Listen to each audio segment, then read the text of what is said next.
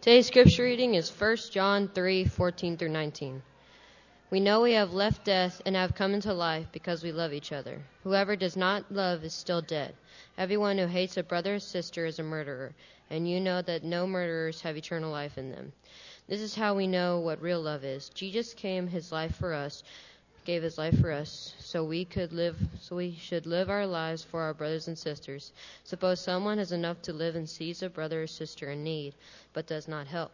Then God's love is not living in that person. My children, we should have love. We should love people not only with words and talk, but by our actions and true caring.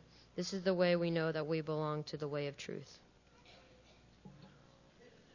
We're in the middle of a sermon series uh, study of our mission statement here at this church. It's the sentence you see on the screen, it's what you see on the bulletin board out there at the Welcome Center, it's you see it on our web page. The function of that statement is to remind us of what we're all about as a congregation. And this is what we're all about. We exist to lead ordinary people into an extraordinary relationship with Jesus. Doesn't that sound pretty? See, here's the thing about mission statements they can be nothing more than well worded decorations on a church wall, words on stationery, words on a website, or they can be constant reminders about what's really important to this church. Now, here's another thing about mission statements. Without definite, intentional steps to accomplish that goal, words on the wall are all they will ever be. So, what are our steps? Let's go to the next slide.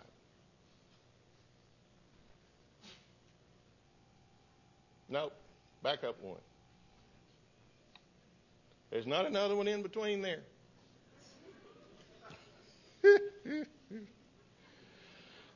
this is all my fault, y'all. I'm about to give up on the technical end of the world. Oh, there it is. Notice how God comes through when you say it's all my fault. Here's how we intend to accomplish. How are we going to lead ordinary people into an extraordinary relationship with Jesus Christ? Through loving God, through loving our neighbors, and through living life to the full. Now, last Sunday, Jimmy elaborated more on what it means to love God.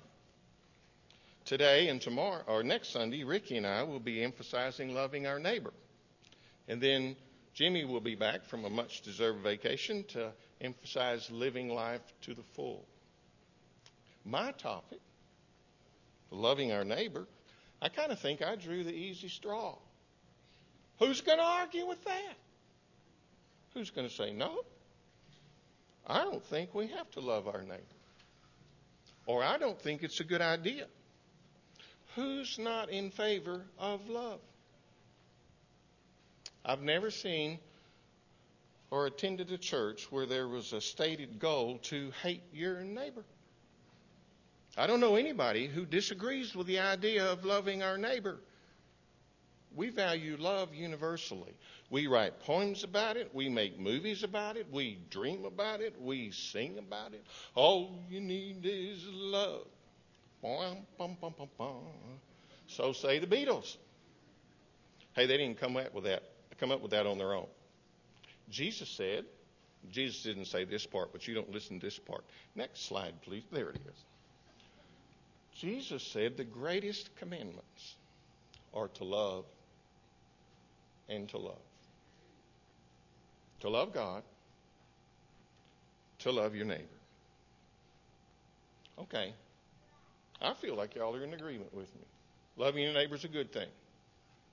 So, we can just go home now, right? You wish. See, the more difficult question becomes what does love your neighbor look like? What does it sound like? And while we're at it, who's my neighbor anyway? I want to deal with that first question today. What does love your neighbor look like?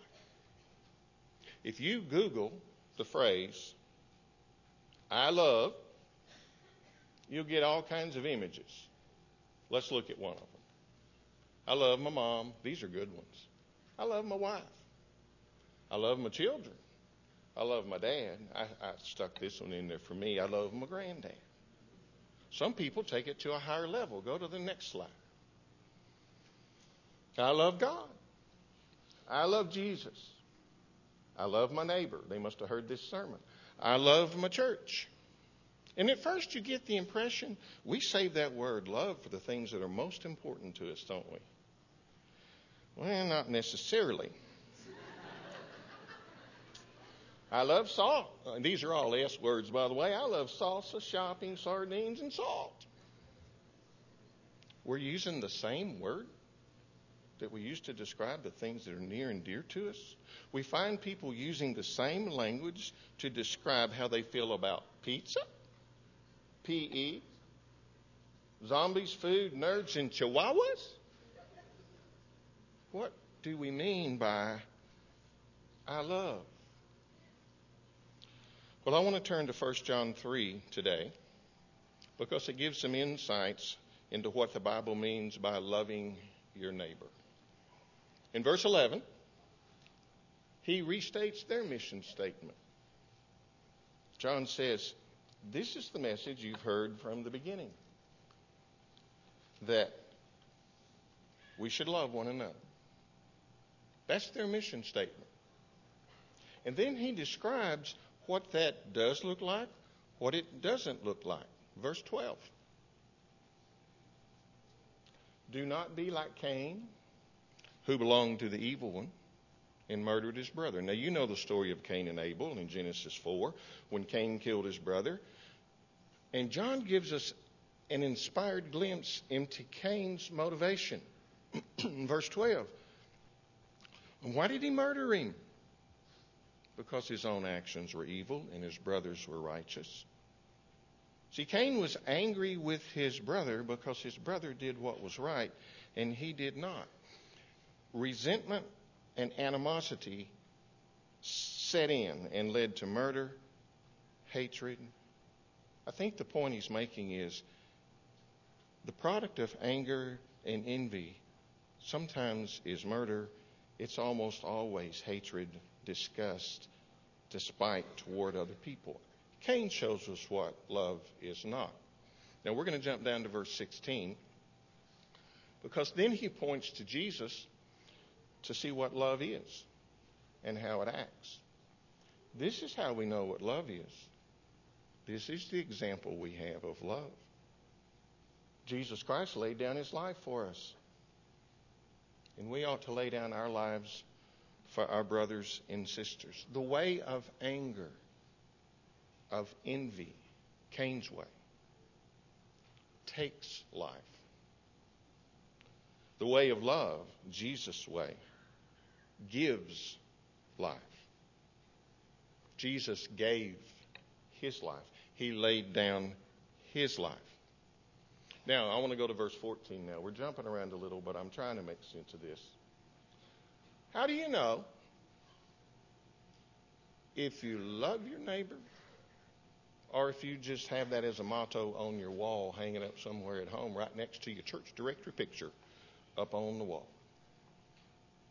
How do you know? We know we've passed from death to life because we love each other. Anyone who does not love remains in death.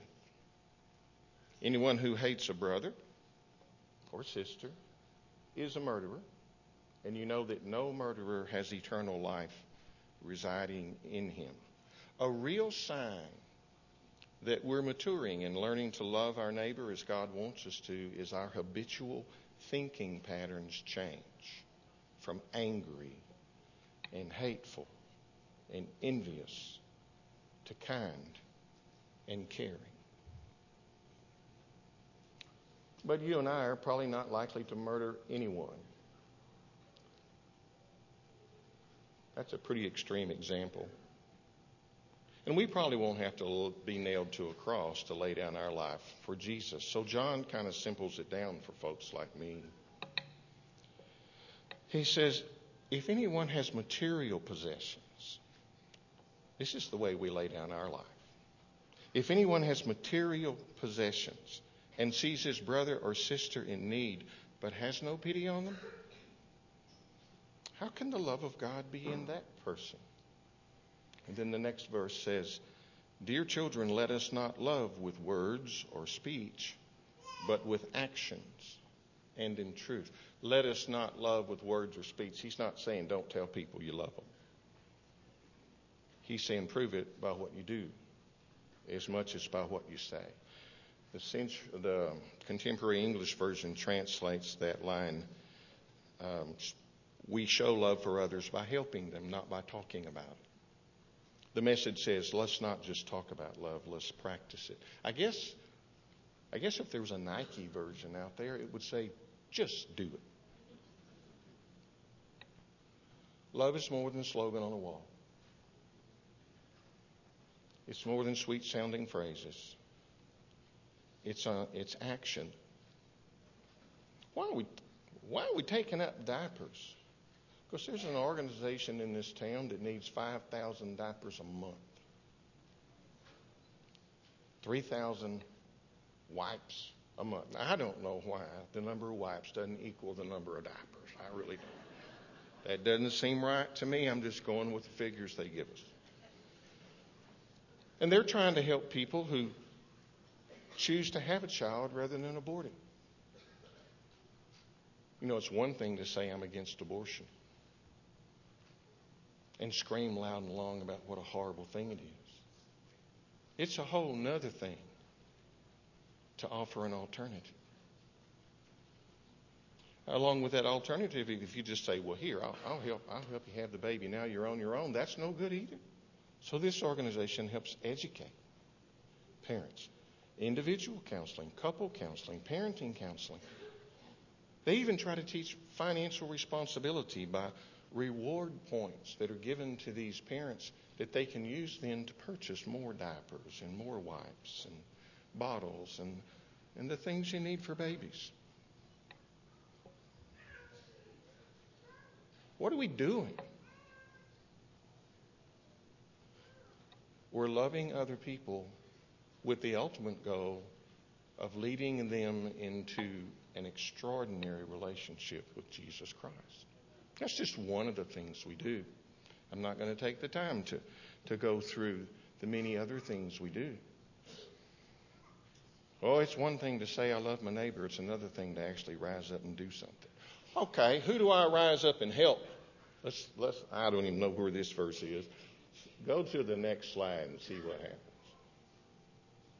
17. Who do you help? If anyone has material possessions and sees a brother or sister in need but has no pity on them, how can the love of God be in that person? Let's turn it around. Who do you help? The person in need that you see. Yeah, there's there's an awful lot of folks out there we can't help because we can't get to them. But what about the person we see who's in need? And we have some means to help them. Or we could spend it all on ourselves. But instead, we choose to help them.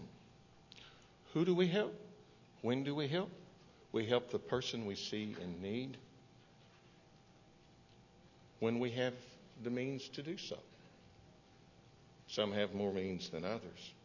Basically, he's saying, look at folks around you who are in need, have some compassion, and act. Talk without love is empty, without actions. Words without love won't fill a hungry stomach.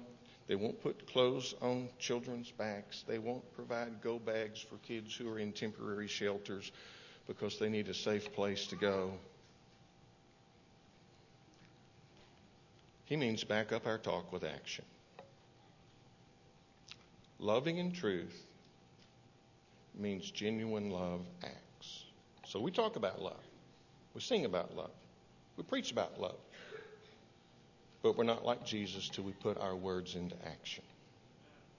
Another Bible writer, I don't, I don't have this slide up there, but it's James chapter 2, 15 and 16 says, Suppose a sister or brother is without clothes and daily food. If one of you says to him, Go, I wish you well, that's another way of saying, I'll pray for you. Keep warm and fed, but does nothing about his physical needs. What good is that? We can respond to this passage in a number of ways. One, we can just ignore it. Lots of churches do. Or we can leave it to other people to fix it.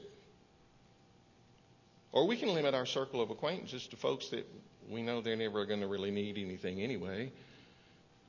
Or we can have eyes that see with compassion and hands that help with generosity. There was this young preacher. He had been preaching about two years, and he had to do a sermon on love. Well, he did what all preachers do. He went to his files. Back in my days, that was in a cabinet with drawers and little manila folders. Today, it's on a computer. But he went to his love file, and he discovered he didn't have one. Impossible. He thought, it must be misfiled. So he searched all through these, searched from faith to fasting and between healing and heaven. And, and maybe it was sandwiched down there somewhere between Christology and Christian education. I mean, they all have to do with love, don't they? But it wasn't there. And it wasn't found anywhere in between money and missions. And then it dawned on him the love file was scattered, it wasn't misfiled.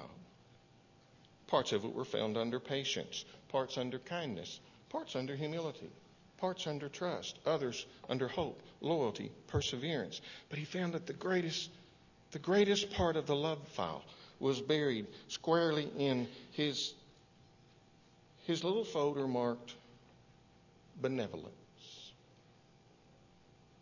That fancy word we use down at church that describes a heart that says, I will use what I can to help whomever I can when I can.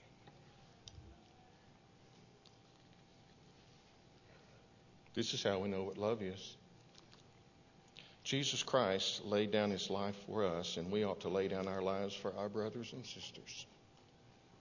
And if anyone has material possessions and sees a brother or sister in need, but has no pity on them, how can the love of God be in that person? Let us not love with words or speech, but in action and in truth.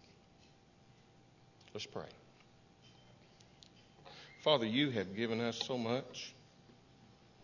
We're so richly blessed. Help us not to be whiners about what we don't have, but to be thankful for what we do have.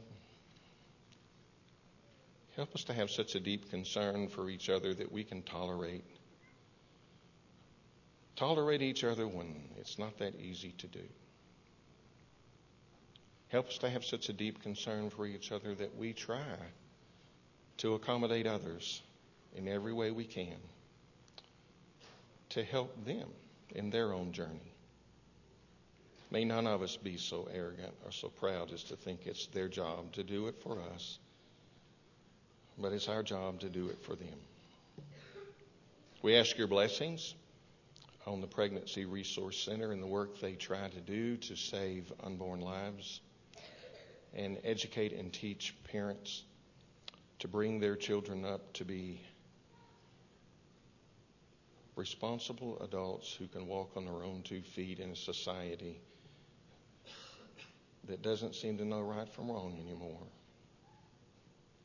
Help us to be all we can be to help them accomplish that goal. We pray in Jesus' name. Amen. Now, this hadn't been the kind of sermon designed to get you to come down the aisle. But we are going to sing a song. Uh, what's the song, Ricky? I don't even know. Ricky's singing this song. Y'all know this song? My wife and I had this song at our wedding. We really did when we walked out. We had everybody sing that. Almost nobody there knew it either. But it's a wonderful song. By loving one another, we can restore the unity God intends among His people and in His creation.